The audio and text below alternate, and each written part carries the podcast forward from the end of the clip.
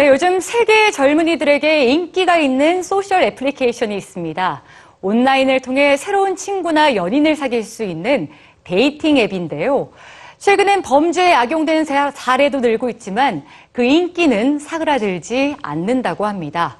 SNS 시대 새로운 만남의 장이 된 데이팅 앱의 이모저모를 뉴스G에서 전해드립니다. 한 미국 청년의 트윗이 폭발적인 관심을 받았습니다. 조시라는 청년이 여자친구 미셸과 주고받은 일상적인 이 문자 메시지는 3만 명에게 리트윗되고 9만 5천 명이 넘는 사람들의 호응을 받았는데요. 그러나 조시와 미셸은 실제로는 한 번도 만난 적이 없는 사이였습니다.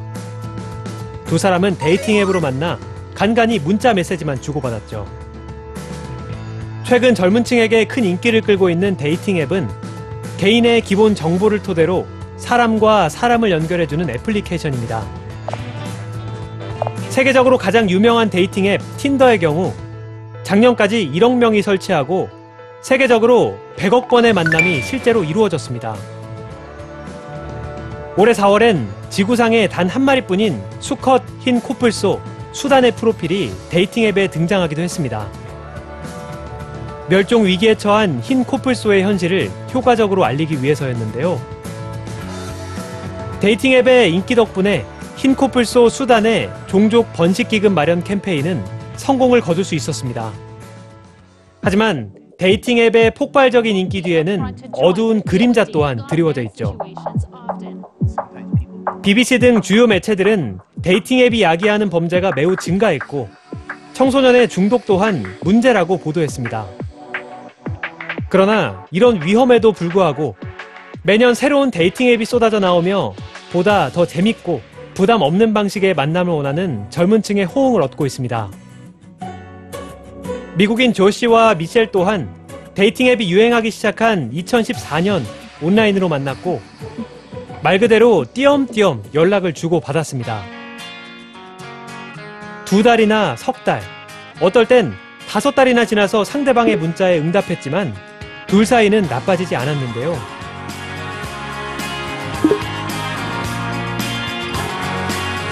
이렇게 3년간 띄엄띄엄 이어진 문자 메시지를 공개한 조 씨. 그러자 의외의 응원이 쏟아졌습니다.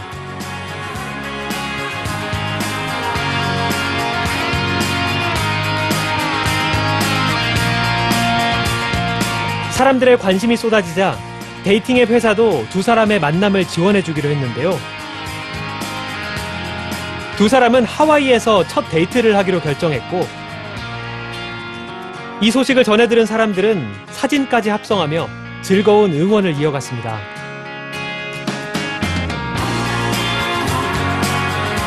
소셜미디어와 데이팅 앱 덕분에 서로를 알게 된 남녀.